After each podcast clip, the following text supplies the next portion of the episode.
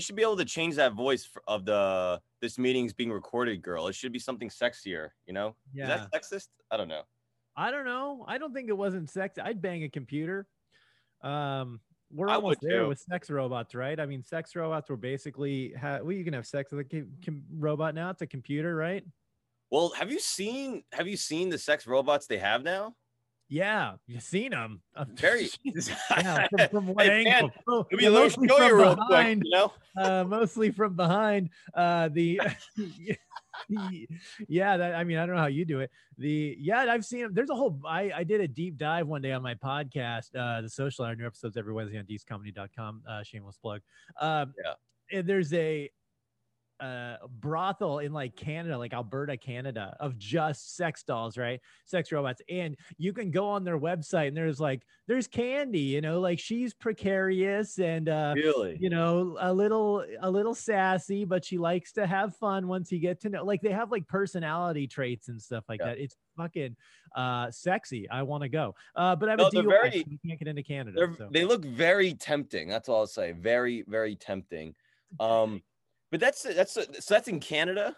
Yeah, listen, there's sex dolls that are hotter than real girls I've banged. So like, let's be honest here. Yeah, you gotta step it up, ladies. You're about to be replaced. Yeah, dude, that's so crazy. Canada's such a different place because one, it's like they're so freaked out about COVID that if you come in to Canada, you have to self quarantine for 2 weeks. The drinking age is like 18, I think. Sure. And like they have brothels with sex dolls in them. It's like they live a whole different world, but they're so much nicer in person. But then when they go to sporting events like the Blue Jays for baseball or whatever, like hockey, they just beat the shit out of each other at these games. Like it's violent. So I love how different they are. We should differentiate, especially you should. I mean, I assume you may know because you're closer to Quebec that French Canada is the worst part of Canada. It's a good different country. Like being French Canadian is not like being Canadian. Like people in Alberta or like Vancouver hate people in like Quebec and Toronto. They think they're assholes. I've never been to Canada ever.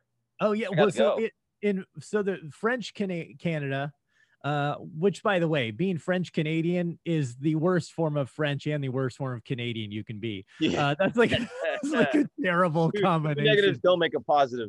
Yeah, there's so, but they're like super racist. They hate other Canadians. They think they're better than everyone. And they actually strive to speak French and not English in those regions because they want people who aren't from there to be confused and like not be able to navigate society as well. They're assholes. They fucking suck there. I find it so funny that like in other parts of the country, how just extra racist they are. And in our country where we're definitely more accepting of people, we have like all like the race wars and the race riots and like the crazy shit, you know. It's like other parts of the country, like if you literally are like not their race, like they will like in the middle of the night just like throw you in a trunk and like kill you, you know? Yeah. It's weird because in Canada it's just a different form of white. They're like, hey, you're not the white, we're white. So we don't like that. You know what's so funny? So my guest, Dees Casillas, I'm saying that right? Casillas, yeah. So you're from the Northwest, Spokane's. You run the Northwest. You're my favorite guy out there. But it was so funny because I had like an observational, because I'm a comic, I gotta like observe. I realized I was like, man, people here look really white, really white. And if it was you or someone told me, he's like, well, there's no Jews out here. And I was like, because I'm so used to seeing like white guy, big schnoz, you know, and like complaining. I'm like, I haven't been sick because I'm in New York. I'm exposed to that all the time. Right. I wasn't getting that. I'm like, that's why my mind was like, these guys are extra white. And it wasn't. It was just because I was Jewless. Yeah, you weren't used to it. I mean, obviously, Jewish people are white in pigmentation also in general, but like it's a different type of white, you know. And when you just have white, like country white, and it's just like the inbred country. shallow gene pool type thing, like people who still wave the Confederate flag but are never been, you know. Well, I was trying to say, like, the white guys there all had glasses and like bowl haircuts, like they looked like Bill Gates. Yeah, you didn't.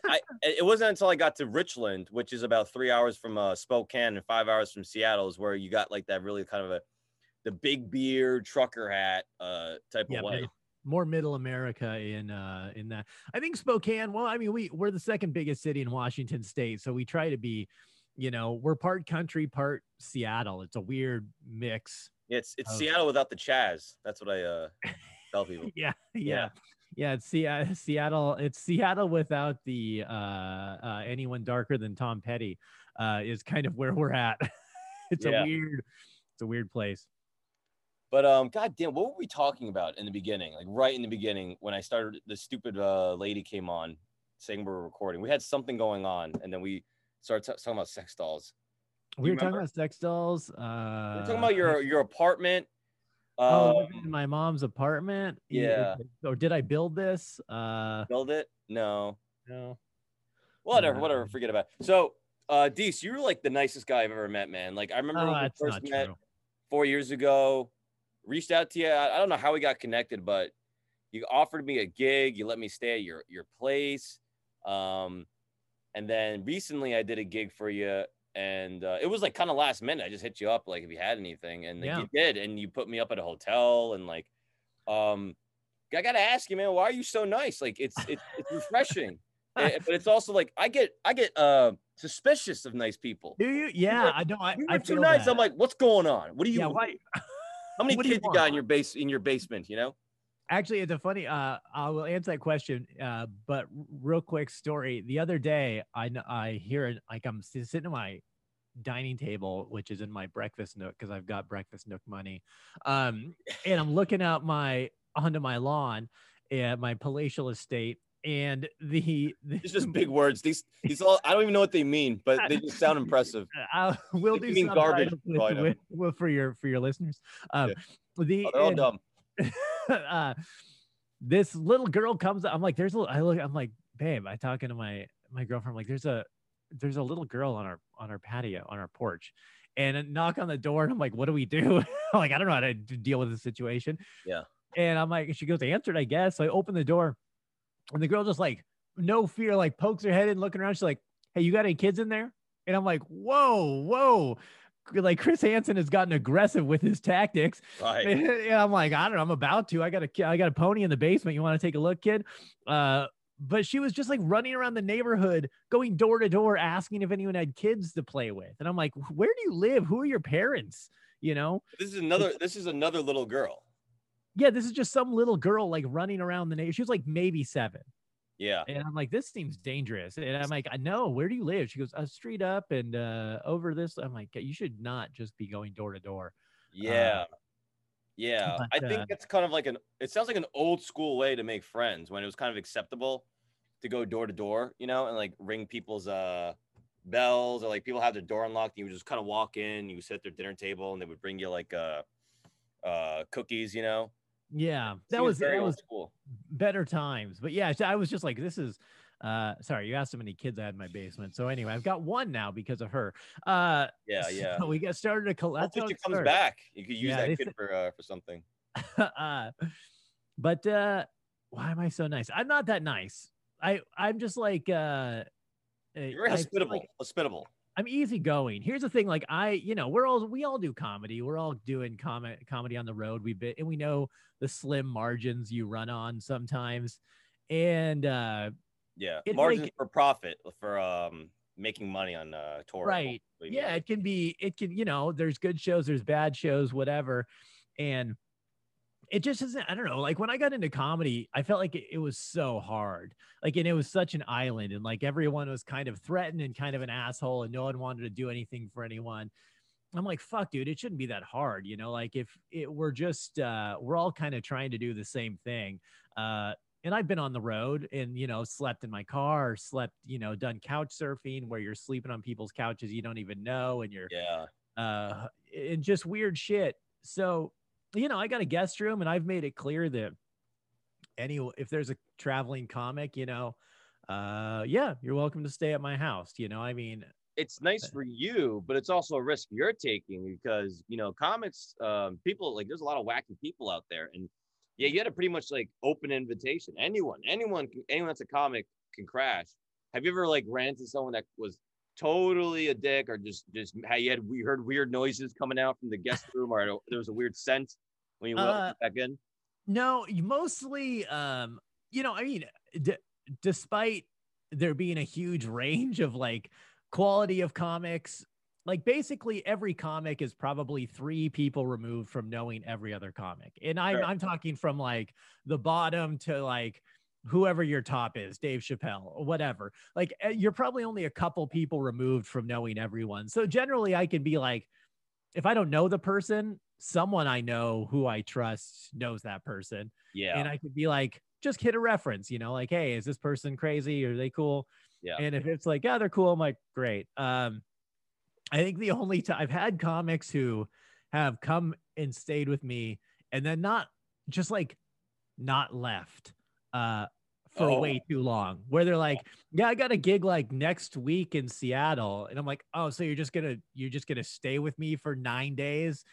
Like, that's, you know, do they let you know, or they drop that ball on you like when they get there? Yeah, it's usually after they get here, and you know, after they've been here a couple days, and I'm like, dude, so what's, you know, what's on the agenda there? How's that calendar looking? Like, I got a gig in Seattle next week. And I'm like, so what do you do until then? Like, oh, just hanging out. Like, all right, well, that's, you could have told me that one. That I don't know, I would have been as hospitable. Like a couple days, I'm good, but after a while, I'm like, I need my house back, man. Yeah, well, that's also like, not only is it a dick move for you, but it's also like, how are you making money? Like, you think just like, what is he just gonna live off your like your waffles? Like, he's got to get food, he's got to do stuff. It's like 9 days like without doing stand. Like, I guess he's gonna hit open mics, but like, what money are you making? Like, that makes no sense. Well, that's how some of these people. I mean, I'm sure you've met them too. That's how these guys make a living, or actually make it, because they kind of like dupe people into letting them stay with them. And but then they go home. If you go home, what your ticket, let's say, even if you're on the East Coast, it's a $200, $300 ticket. If you're staying out there for 4 or 5 days, you're going to spend more money. Yeah. Well, you know, I mean, it's some of these guys though, James, I mean, they like, they make so little money and all they want to do is do comedy, especially if they're from like LA and stuff like that.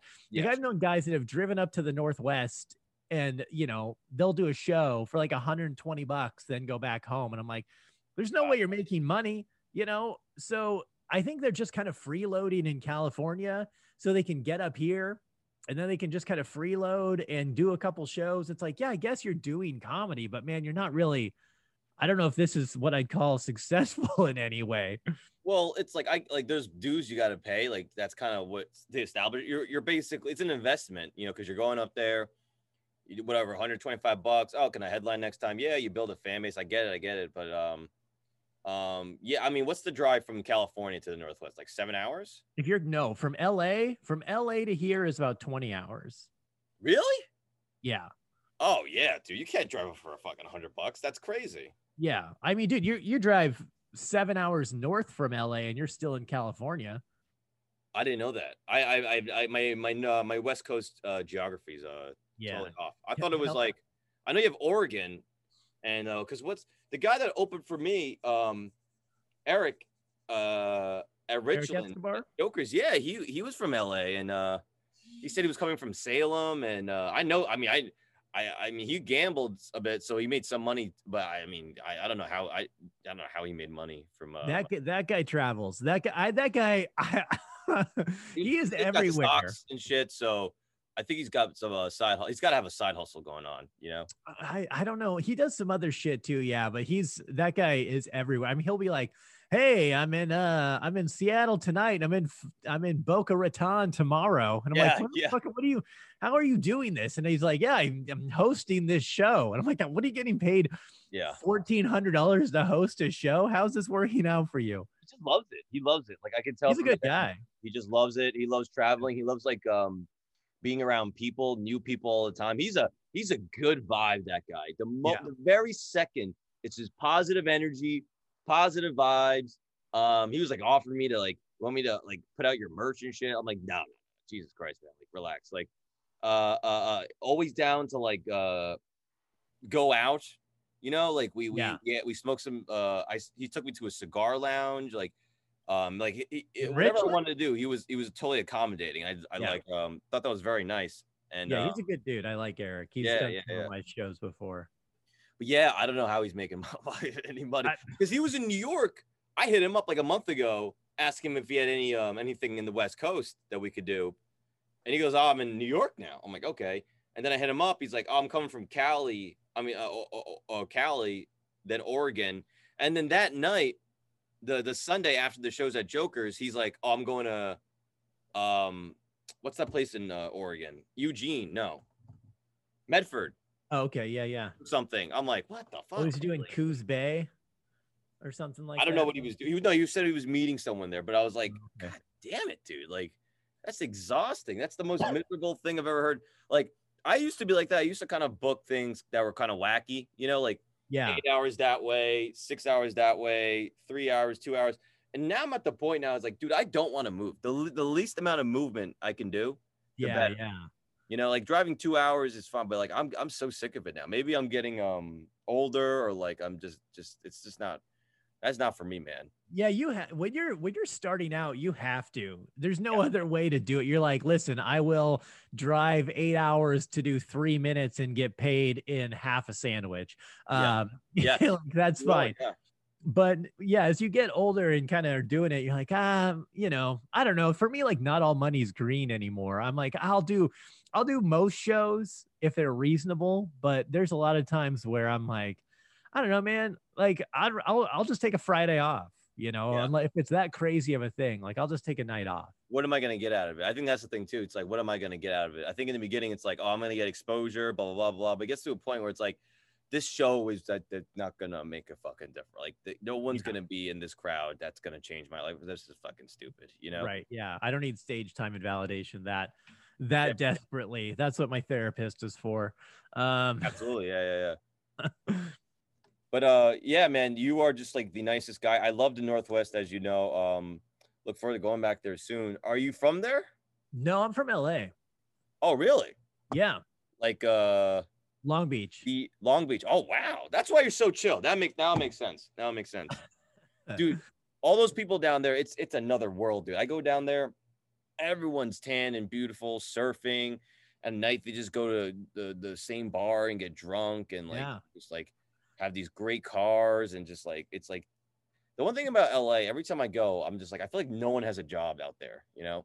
Yeah. There's a lot of homeless people too. So they're No, I grew up in the part of Long Beach, like not the beach part. I grew up in the part that like Snoop Dogg talks about in his albums. Like, that's the part of Long Beach I grew up in.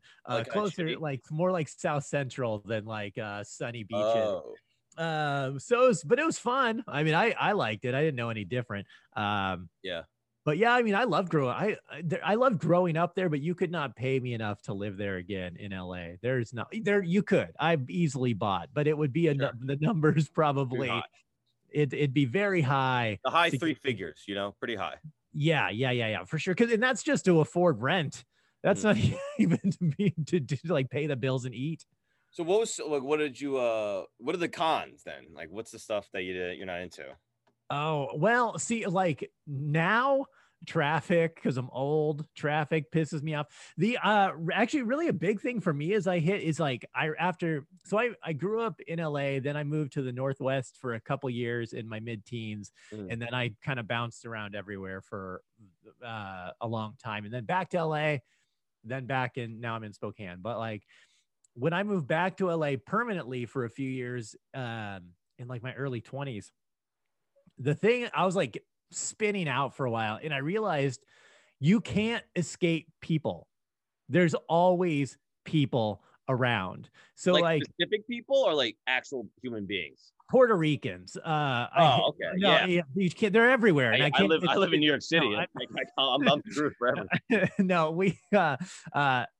Just people. There's people everywhere. Like, when you live in the Northwest, like you can pull into a parking lot and find a back corner and just sit there and breathe for a second. Sure. If you're going to find like you can't even do that. Like, you're going to pull into a park. There's always people around walking, doing, so there's people everywhere. Like where I live now, I can drive 20 minutes in any direction and be in the woods. And I love that. Whereas like in California, I'd have to drive hours out to the desert just to get away from people. And even then you might still be running into people. So you're definitely not a city person at all. Not anymore. I mean, there's things I like about a city. I like being in urban areas. I actually feel more comfortable like walking around at night in shitty areas. Really? Like wow. Suburbia freaks me out. It does. Like suburbia wigs me out whenever like Stepford Wife, fucking everything looks nice and trim. Too many old white people. It fucking freaks me out. It's weird. Yeah. I see what you're saying. Yeah. Yeah. It feels very get outy, you know? Yeah. It just is. Yeah. It feels like North Korea where you can just like tip it over. It's all cardboard. Like it's not like a real, sure. Real place. It's all simulation, you know? Yeah. Yeah. Like I'm in the beginning third of a Tim Burton movie or something, yeah. You know, like where it's still. I agree. Cause like in the suburb, it's like a lot of people move out there with the, you know, with the kids and 9 to 5 kids growing up. And then you just have like house here, house, like you gotta have like maybe 4 houses on a block. It's like, it's all the same shit, you know. In the city, it's like people are just not that block radius has thousands of people, you know. Yeah. Businesses, like people just visiting and like, so shit is always going down, you know, like yeah. It's not just the same people, same cars, same shit every day. And that's why I could kind of feel like, I would think I would go crazy at a certain point if I was just in the same. I guess it is a simulation if you really think about it. Like what excitement are you getting? Yeah, yeah, yeah. I mean, it's just it is. I mean, there's simplicity. There's things I like about it because it's safe and it's comfortable and it's pretty easy to get around and do stuff and relatively inexpensive. But there are things I miss about the city. Like I do miss, you know, just the hustle and bustle of like a big city being.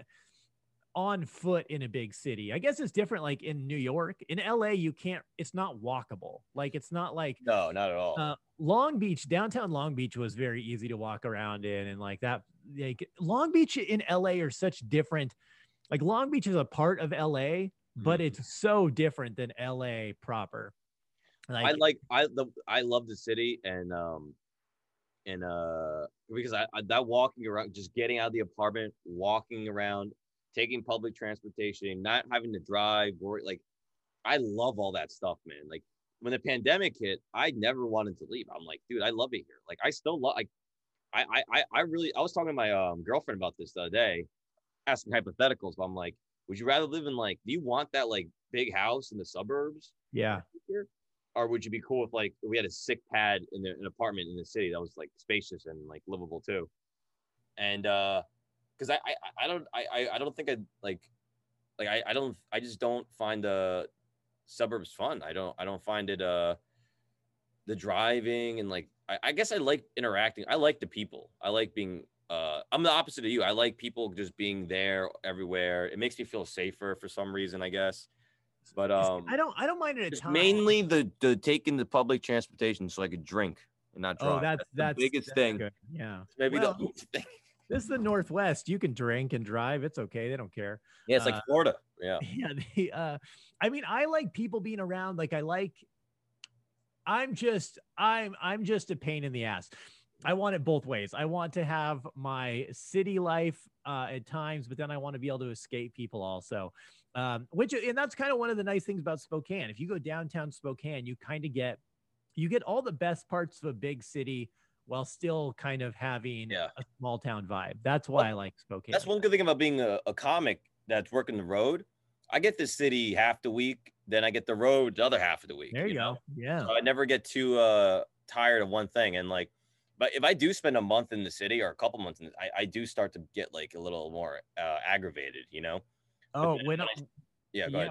When I go to Seattle for shows or Portland, as soon as I get near the city and the traffic starts getting bad, I can tell my blood pressure just raises. I'm like, I just took 3 months off my life. My fucking, this is getting worse. You might have a little New Jersey in you if you're that angry of a driver, man. You know, it's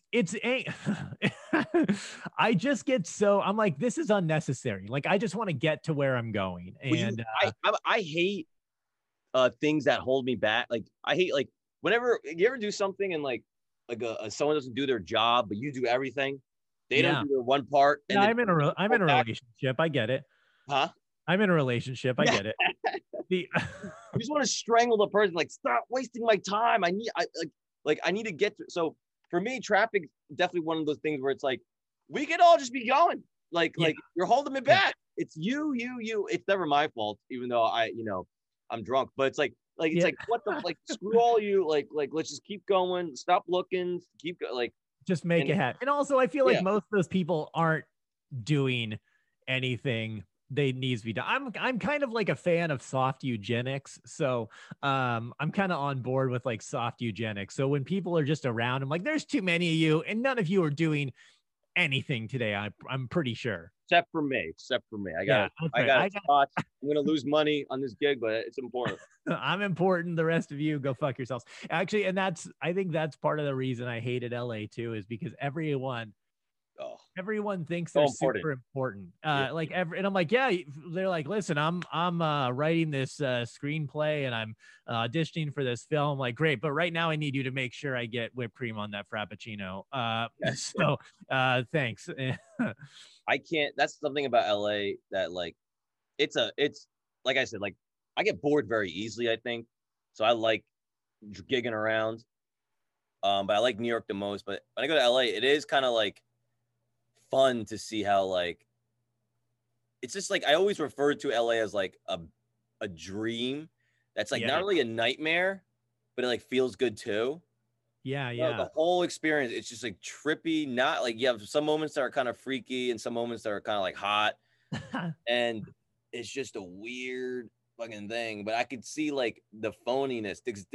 I'll never forget, I was at the Comedy Store once and I was just talking about like comics, like in New York, you go like, oh, what do you think about that guy? Oh, and like, no one would reciprocate with me. Everyone started just really getting like a little uptight and be like, well, I don't know anything about that. And I was like, oh, I can't have fun shitting on people with you. Like this is, we're just hanging out. Yeah. And everyone's a swell guy over there. Everyone's this, everyone's, oh yeah, that's great. That I didn't dig that. And I could already feel like a lot of these people who were being super nice to me in person would probably never text me back, you know? Oh yeah. It's very, every interaction feels disingenuous and like someone's just trying to see what they can get out of. Yeah. Get out of it for themselves. And They're playing the game. Yeah. California is like LA especially, but you know, LA is like the hot blonde in high school who's 20 years out of high school. You know, now she's in her mid 40s. She's got, 3 different kids that are 3 different colors. Yeah. And she's like, twice divorced. She's on welfare, living in a trailer. Yeah. And you're like, oh man, yeah, you used to be hot. You used to have a lot going for you, banging body. You were something 20 years ago, 25 years ago. Now you're just, you see glimmers of it every now and then, but it's pretty beat up and not a lot going on, but it's still trying to hang on to those glory days. Yeah. And, I just don't think if you're successful in LA, how it's just like it's a fun option. You have to be successful there. Like you have to be the guy, like a famous actor or comedian, like working all the clubs. If not, it just sounds like dog shit, dude. It's too much work. Well, that, people, I know so many comics that are like, oh, you left LA to come to the Northwest for comedy. I'm like, well, I didn't really come here for comedy. I was doing comedy and I came here, but I get way more work and I'm way busier up here. Yeah. In LA, there are some benefits, you're around, you get to see bigger acts at the comedy clubs and stuff, which can be helpful. Although I see a lot, we've got great comics at the club here. Anyone you can imagine, but you're not getting as much stage time really, or you're not getting great opportunities, or you're headlining a laundromat. It's like whatever. There's just so you're in LA. It's just you can just say you're in LA, but beyond that, I don't think it really helps your career unless you're trying to be in sitcoms. Other than that, you can do comedy from anywhere, man. If you're hustling for comedy, it's definitely not the right. It's got to be New York or even like, you know, Northwest, Florida, where you can get on stage and build your act. That's the most important thing for comedy. If you're just there, if you're, it's just because it's got to be for act. I don't know anyone that moved it, like, just in LA just to try to be a comic. It's just, well, and there's a million people doing comedy down there. So, like, what are the odds? Also, those people don't even take it serious. Like, a lot of people do it, but they also, like, there's very few just, like, hardcore comics in LA, I feel like. I think there's just a lot of people that are, like, they do comedy, but they're also doing acting and, like, or they have, like, a podcast, which is fine, but, like, you can't just be a comic. And I mean, you just can't be a comic in general, but it's like in LA, it's just, you won't even get stage time. Like, you know, like, so it's just pointless. Yeah. Yeah. Anyway. And we're at such a point where like, it's not the 80s where some guy from the Tonight Show is scouting the improv, you know, if you're funny enough, you're going to show up on someone's TikTok or whatever the fuck kids do, you know, like that's how they're finding people these days. I always say this, you don't have to live anywhere. You can live wherever you like. It's all work from home now. Like, you can blow up living in the middle of nowhere in the the Northwest. And if you blow up, you go viral, and people want to come see you. You can headline and make money. Yeah, yeah. You don't have to be in LA or New York anymore. No, you can be anywhere. And if you're, you know, just near an airport, which turns out those are most places now. A lot of places have airports. They can build out a lot, apparently. Yeah, I think almost every state has one now. All right. So you didn't enjoy living in Long Beach, growing up in California. Now, everyone knows the premise of the podcast is about high school, but you didn't go to high school. And then I asked you, oh, so you're homeschooled. And you're like, I wasn't homeschooled. And like, so do you have a GED? Yeah, I do have a GED. Okay. I do. I didn't get it till I was like 19, I think. So here's so I'm pretty sure, like, isn't it against the law not to go to a high school or get homeschooled or have some sort of a formal education? Yeah, maybe. I don't know. Part of the reason I didn't go to high school is because I wasn't. Me and the law didn't have a lot of. We weren't exactly in agreement on everything. But you know, I don't know. My parents didn't ask a lot of questions. I just stopped. I just like left my parents' house. So where was the high school that you went to? So this was actually when I lived in Montana at the time. Okay. So we grew up in LA, and then we moved to Western Montana when I was in my mid-teens, and I did about a year of high school, but I went to seventh grade there, and then halfway through my eighth grade year, I just dropped out. I just left, and I moved out of my parents' house. So how old are you? So this is like what, 12? No. Oh, like 15. Seventh grade. Eighth grade was when I left. So okay, I was like 15. So yeah. Okay. So explaining like, cause that's not normal. That's what I've heard. Leaving the seventh grade, like just that sentence. It's like, yeah, I left my parents' house when I was in the seventh grade. Like that is, especially in this day and age, like that's, I think some seventh graders are just starting to stop sucking their mommy's titties. Like, so. Can you explain what happened? Like, how did this come about? Like, what led to this decision? I mean, that's so crazy, you know? So just to be clear, it was in the eighth grade, not the seventh grade when I actually left. So I was big difference. Yeah. Still, the biggest thing that happened is after we moved to Montana, I didn't want to move to Montana. I didn't want to move at all. Okay. As much as I don't like LA now, I liked living there when I was younger.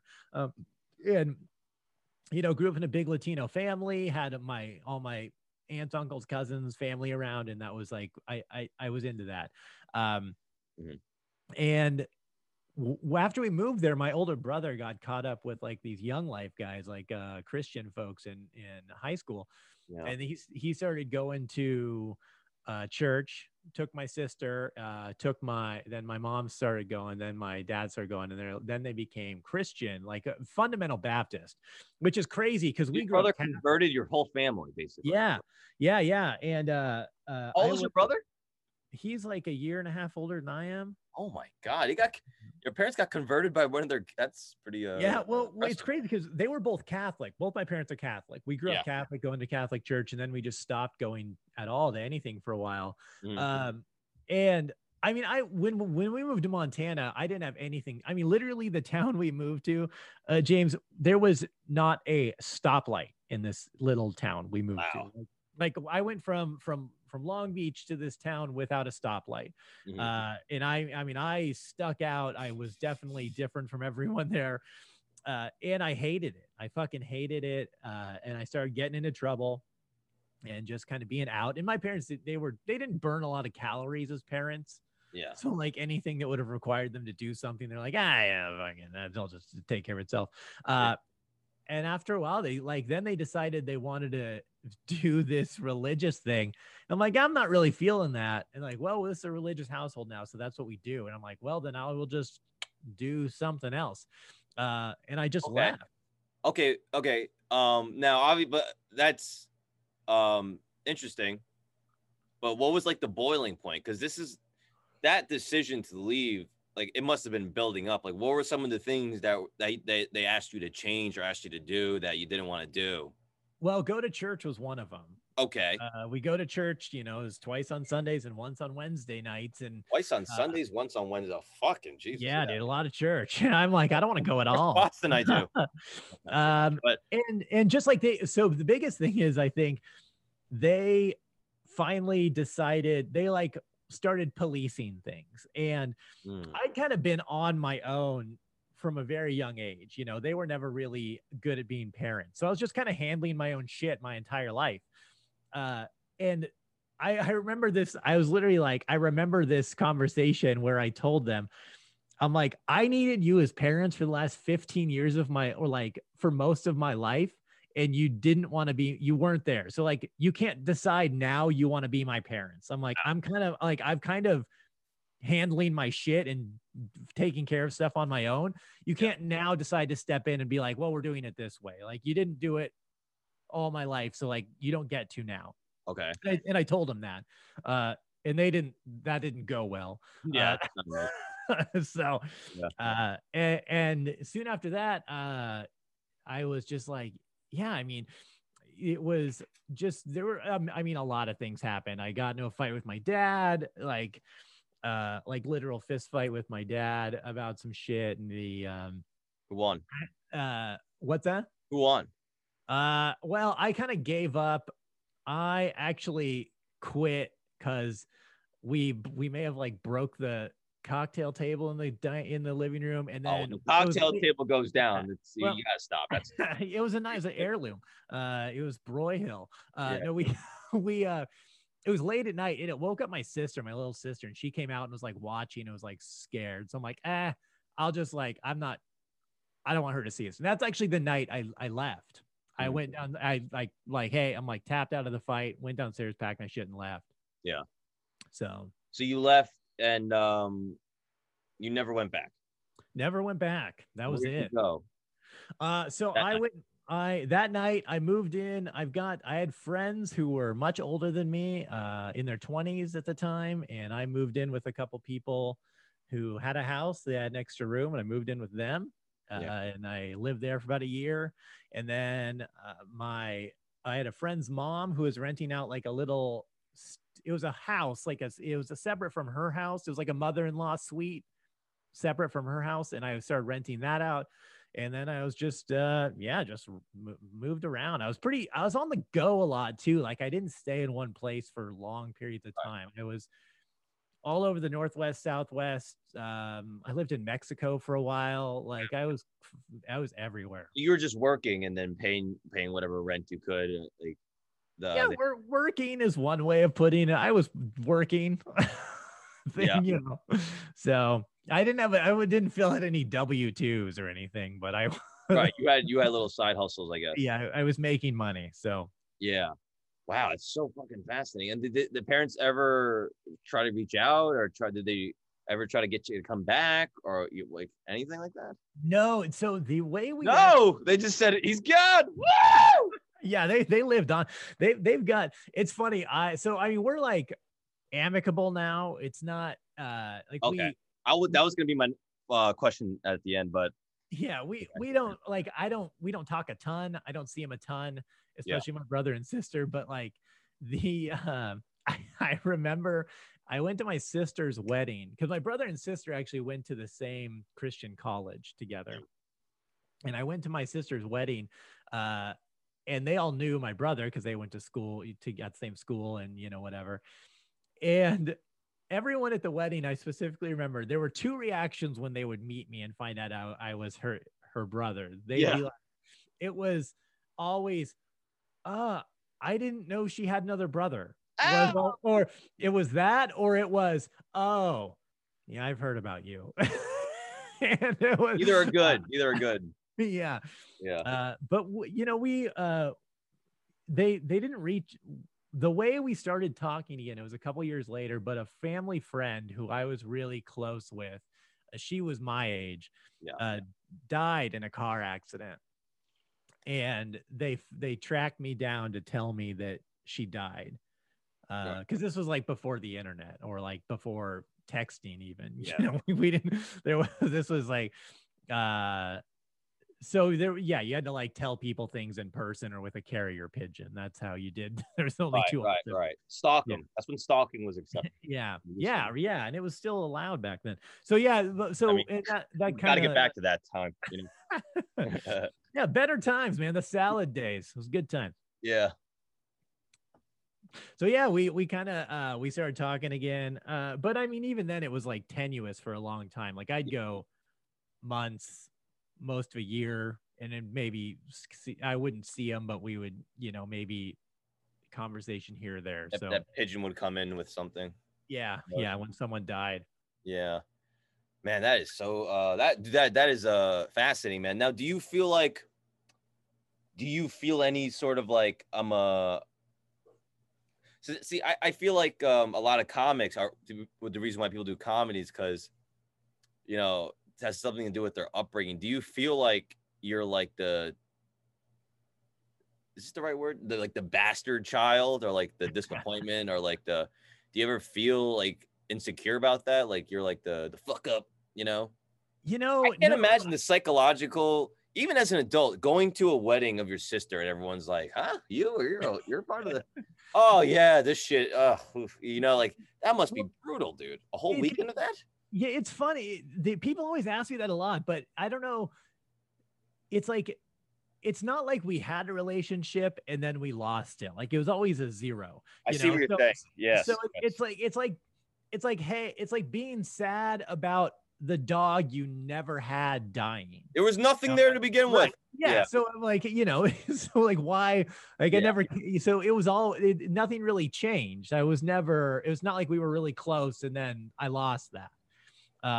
So I don't know any other way. So it's just kind of like, yeah, to me, it's fine. People hear some of the things I say and that have happened. They're like, that's fucking crazy. I'm like, oh, that's really, that's what normal families do. I had no fucking idea, dude. I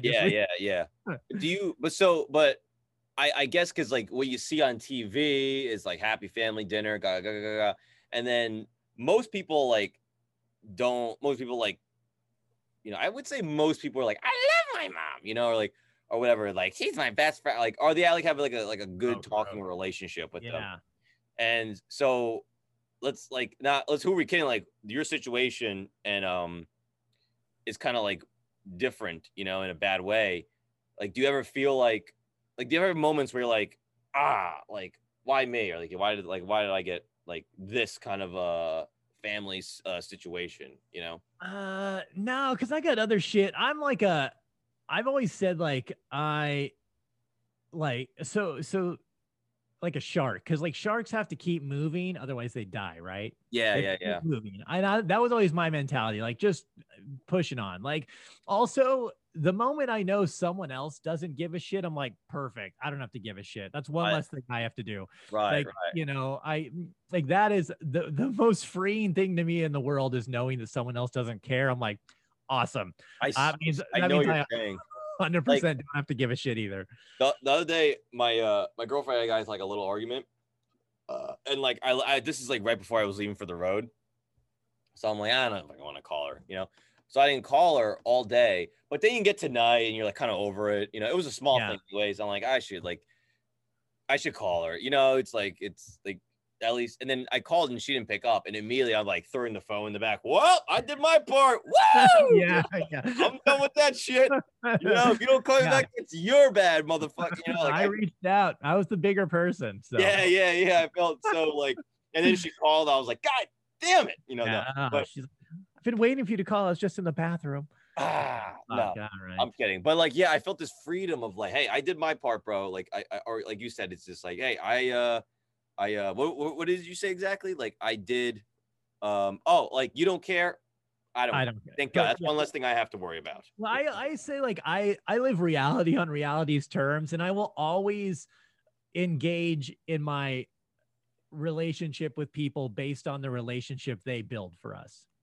Yes. So like, I'm not gonna, you know, I don't base it on anything but the reality, like, you've created for us. So if that's the reality you've created for us, like, I'm gonna fucking live in it, but don't be surprised when that's the reality I'm living in, you know? You probably don't get too bummed out about breakups, not breakups, but like, if, you know, when you were single, like dating around and someone didn't text you back, it's not that big of a deal to you, you know? No, like, no, I don't have a lot of feelings. Yeah, that's good. I'm the same way. I shut down, I'm closed off, I ignore. My therapist, it's like, don't you feel anything from what they did to you? I'm like, no. Like, what do you want me to, what do you want me to do, man? I just don't feel it. Yeah.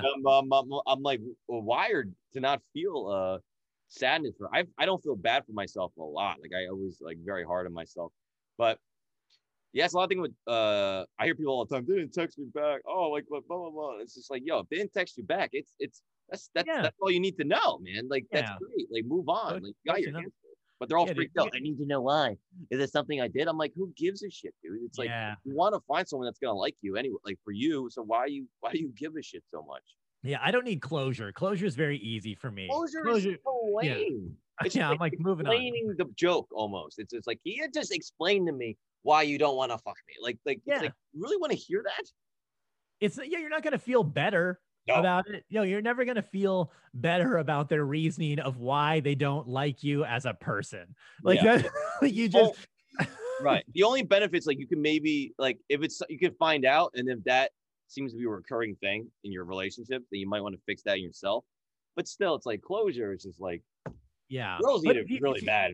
If you have a spreadsheet about why people don't like you, the ultimate reason why people don't like you is you're probably just too analytical and suck as a person and nerdy. Like you're just that spreadsheet. That's what it is. Yeah, I got to go to my Excel spreadsheet about why people don't like me. I'm like, you know why people don't like you? The fucking you know how to use Excel. Nobody knows how to use that shit. Excel's so most confusing thing. You're supposed to type up on the box to get down. I don't get it. Listen, what cages?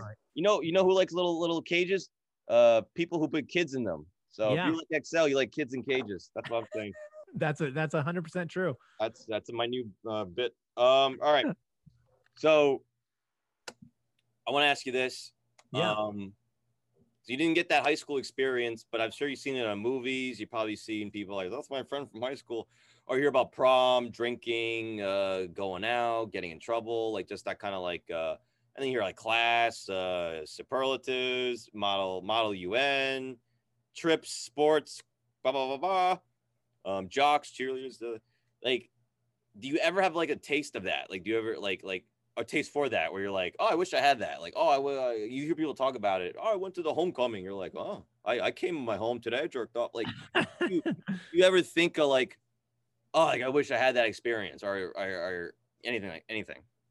You know, not particularly. I mean, I still had most of my friends ended up being people who are older than me, and that's kind of where I hung out. But I still had some friends that went to high school. So I was like this satellite. I was like this mythical creature of like, this guy doesn't go to high school, but every now and then he comes by and picks up this guy after school. I'm like, they're like, who is this guy? You know? Yeah. You know, and it was just this weird, like, yeah, I was just like, Bigfoot, the Loch Ness monster. Yeah, just kind of around. Some people had heard of me. I didn't know if I was real or not. But also, like, and when I think of those experiences, I also think about the experiences I had in my mid-teens that other people still have probably never had as adults. And I'm like, I was doing wild, crazy, fun shit and doing things that, like, you know, I was fucking down in Mexico doing like mescaline trips with shamans, you know, right, at like 18 years old or 17 years old and stuff like wow. that. Yeah. Like, and like that was a whole other experience and has built a whole other reality for me. And like, not that the traditional, like, high school, all that stuff is bad, and not glorifying what I did, but it was such a unique experience. I mean, I look back and I'm like, I've lived a lot of fucking lives and been a lot of places. Yeah. And that's stuff that, like, but I also kind of always lived my life like a giant improv scene. Like the first yeah. rule of improv is yes. And so like when sure. people, when something happens, I'm like, fucking, yeah, let's fucking go. Let's give it a shot. Why not? Yeah. And, I've had some crazy experiences. So I got to do those things that other yeah. people have never. Well, I think it's great because you've done all these things that are kind of like different, but you're just like, you're better than most of the people I know. So I think it worked out great. Well, thank you. I just, you know, again, I don't think things have to be so hard. I do, you know, I try to be as magnanimous as possible. Yeah. But yeah, I mean, you know, these experiences, I think that's part of what made me also more chill is like these experiences with such different and varied people, you know, getting out of my box, getting out of my comfort zone and going and doing things with people in different lifestyles, and like go walk with people that you don't know or that they believe different things than you do. And just learn how to live and fend for yourself. Like you basically are living an adult lifestyle at such a young age, you know, like you're living, like there are people that are in their like early 20s that don't know how to survive the way you do. And they're going to be learning that when they move out of their parents' house or whatever, you know, even then yeah. it's not the same because you don't have that. Like everyone's fallback is like, I have my parents, most people's yeah. fallback. I have my parents. I can always go home, or like, they still love me. And like, you didn't have that. You were just basically on your own. And you learn a lot about yourself. And then you learn about like your back's against the wall. I don't think a lot of people have that experience where they're just kind of like, oh, I'm fucking alone. I'm not alone, you know? Yeah. Like, I got a girlfriend, I have a family, but when you don't have that, you're just alone. That's pretty crazy. You know? Well, I think it's a good resiliency. You know, it teaches you yeah. some resiliency and be able to get through situations in life easier, because like basically anything that happens now I'm like, all right, well, yeah, that's you know, moving on, something else, things keep happening, it'll be fine. Yeah. Like things are gonna be fine. They may be marginally worse for a while, tomorrow could be better, and it'll be, in the end, everything's gonna be fine. I'm still gonna die, whatever. Right. So I'm curious, I think I kind of asked this earlier, there was never a thing where like the government or the state was like trying to put you in school? Because I always thought you had to be in school. So if you didn't show up and dropped out, there wasn't like I guess I heard people dropping out of high school. And they get like, how would they know? How would they know? You just didn't show up to class, and they would like call your parents, and their parents didn't say shit. They would like report you. Like I don't know. Like I think it's they come after you at a certain point. Well, first of all, like if they called my parents would not be interested anyway. So like there was just, like it's like a telemarketer, you know, like, hey, we have your son. Yeah, I'm not interested in your bullshit. Yeah. All right, stop calling me. Take me off your phone list. Put me on the do not call list. Yeah, put me on.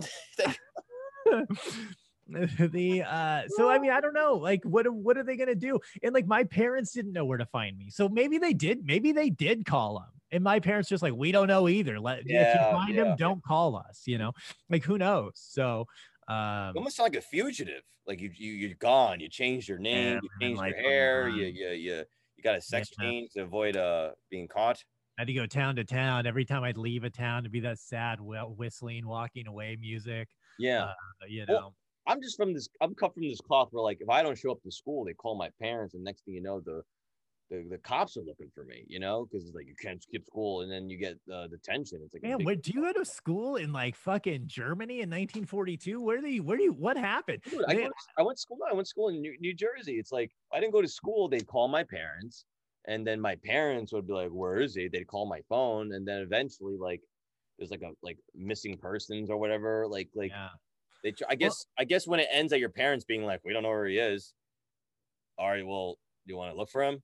No, there's like, yeah, like, all right, you know, what are we going to do? Well, I'm a little older than you too. So things were probably a little different in my day too. Plus this was in Western Montana. So they're like, he's probably fucking bucking Broncos or some shit. Who knows? What the fuck hanging out with the Unabomber. They got a little cabin. Yeah, just out growing a beard and figuring out how to bomb federal buildings. So, and you know, fucking up most of them. All right. Wow. All right. So here's the final question I'll ask you. This is the question I ask most people in the podcast. It's high school related, but I think it can still apply to you. Okay. If you can go back and change anything about your early teens, whatever, your upbringing, your high school years, like your formative years, if you can go back and change anything, is there anything you would change? I would have done more drugs. Oh, and I did a lot of drugs. Well, you would have done more? Probably. You've done a lot. No, if there, what I would have changed. It could be more drugs. Oh, I can tell you what it is. Okay. I guess we can tell this story. This is more. This is like a cautionary tale to myself. Like, don't go here. This was after high school too, though. I was 20 years old. Okay. So no, fine. That's whatever. Well, whatever. If it's something you really, if you're feeling like you need to tell it. No, it's just I went to jail for a while, and I was like, I would have not going to told myself not to do what happened.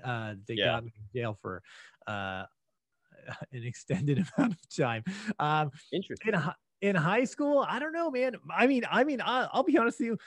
My high school years were, I fucking had a great time. Everything was really, really, really amazing and really fun. I had access. It was probably too opulent. I probably should have done less because I had access to everything and no one there to tell me no.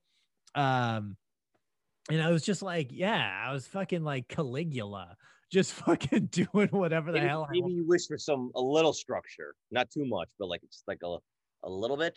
Yeah, something to reel me in a little bit, maybe. Yeah. I like sometimes I want that too. As much as it's awesome being a comic and like working on your own schedule and doing whatever you want, but like you do kind of yearn for like, man, it'd be great for just this week if I just did 9 to 5, whatever, like sets or whatever, and I just got paid a fucking $2,000, you know. Yeah.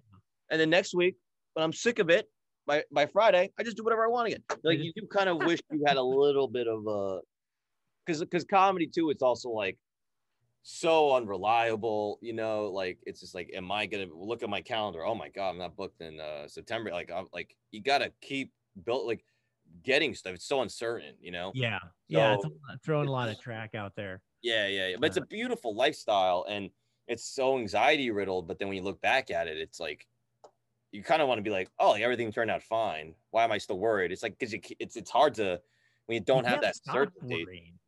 You know, if you can't, if you stop worrying, that's when, you know, you kind of got to hustle at it. Because I mean, we all know those guys who are really funny, but don't do any work at it. And then they're just never getting work. And it's like, man, you should, if you put a little effort into this, you'd be doing pretty well, I think. So what, you would not go to jail for that would be the thing you changed, a little more structure. What did you go to jail for? This is just this was the, I've been to jail a couple times, James. This was the longest stint of my bragging. But yes. So what happened is I got I'll try to give the semi-abridged version. Okay. I got pulled over and they arrested me. So they said they smelt marijuana in the car. They asked if they could search the car. I said no, because legally they can't unless they're a certified. Most people don't know this, but most states, unless they're a legally certified like drug cop, which most cops aren't, they're not trained quote unquote trained specifically to note the smell of marijuana, even though we all know what it smells like. Yeah. If they're not specifically going through the, don't specifically have that training, they can't use that as like justification to search your car. Yeah. But they'll make you think they can. So I knew, knowing this, I said, no, what I didn't know is this guy did have that training. So specific. So he did have the right to search my car, and he did. Yeah. And he found a pipe. So then I was arrested. Then they searched the rest of my car, and they found more things that kept me. That was paraphernalia. They found more things that bumped it up to a state case and felonies, several felonies. So yeah, yeah. So that sucked. And I spent a year in jail. And that was that was a bad year. Yeah, I got out like literally like a week before my 21st birthday. I thought I was gonna spend my 21st birthday in you tell them wait to put me in jail. Just wait. I'm gonna get crazy drunk. Yeah, that was a shitty situation. That was a bad year, but dude, you know, whatever. Yeah, it's over now. And listen, man, like I repeat this over and over again. It sounds like I'm blowing you, but it's like, you're great, dude. You're a super nice guy, man. For someone that's been in trouble with the law, grew up without like parents, pretty much, and like just going like doing like all like if like you are not the like if I were to like kind of list, if someone were to hear this, like a parent, they'd be like, yeah, I don't want that guy around my kids, you know? Yeah. But you are actually the nicest dude, and honestly, like if someone told me before we met. And I crashed your place. Yeah, this is Dees. He's been this, that. You've been arrested. He's been that. I'm like, I don't know if I want to stay there, you know? But dude, you are the nicest guy. It's just so funny. It's just funny to me how you grew up in this way. You have every reason to, it would make sense for me that you'd be angry and bitter and like hate people, hate the rules, hate society, and be a shitty person. And you're just not. It's you know, that's all I'm trying to say. Well, thanks. I mean, I'm also self-aware enough, which is a good thing as a comic, be self-aware. But like most of the times I got in trouble and went to jail, yeah. I also was like, well, yeah, I mean, I did do that wrong. Like that was, that was dumb. Like dude, I could have not done that. If I go to jail and everyone there is like you, I'm going to have a great time. That's all I'm saying. I assure you, they are not all like me. Yeah. That's a whole nother podcast, dude. Yeah, yeah. They'll let you stay the night with them. Oh yeah, and they're assholes. But all right, Dees. So what do you got going on? Where can people find you? Tell the audience of three people. Just kidding. It's people. Yeah. Yeah. Where can you find them? Go to deescomedy.com. Just check out everything. I got the podcast every Wednesday, the social hour. And I'm on the road. I'm doing shows everywhere. I got stuff literally from Florida to Washington, across the country, throughout the summer and fall. So come check out a show. Check out a live show. Listen to the podcast. Is fun. I've been doing that for about 7 years now, and had some interesting guests on. So I've had some I really stepped it up last year. I got Joe Jorgensen. She was the libertarian presidential candidate. She was on the show. She was in studio at my house. We spent a day together. I've had Steve Hofstetter's been on the show. A guy named Fabian Nicienza. Not many people know the name, but he actually created Deadpool. Cool. Yeah, so I gotta start getting those kind of different, not comics, basically on the podcast. Yeah, but that sounds that's great. What I found is if you just ask. A lot of people do shit if you ask. So people love talking about themselves. Yeah. So, I just started asking bigger names, and a lot of them. I was actually asked to interview Joe Jorgensen, which was kind of flattering. And then after that, kind of gave me some clout to reach out to bigger people too, and be like, hey, we'd be like, I interviewed a presidential candidate. They've been on. People take it more seriously. Yeah, sure. They're like, oh, okay, well then this is like a real show, even though it's totally not. You're looking at my studio right now. This is not a legitimate operation, but no, it looks fun, especially for the guy that invented Deadpool. I mean, I'm that's right on his wheelhouse. Yeah, I mean, obviously, I'm a comic book nerd, so the it was great. But yeah, so I mean, yeah, take a listen to the podcast. It's fun. Awesome, man, and hope the did you use any of the Florida connects I gave you? I've been emailing people. Yeah, we got a couple dates we're still trying to fill. We're kind of focusing on Oklahoma City and Texas right now too. Right. When we're in, or Oklahoma in general, when we're in those areas. But yeah, I appreciate that. Yeah, go to dees.comedy on Instagram. You can follow me there. The Social Hour on Facebook. All kinds of stuff. So. All right, guys. Thanks so much for listening. James Camacho, Camacho Bro, Instagram, Twitter, jamescamacho.com/shows. I'm playing all over. I'm touring all over. I think.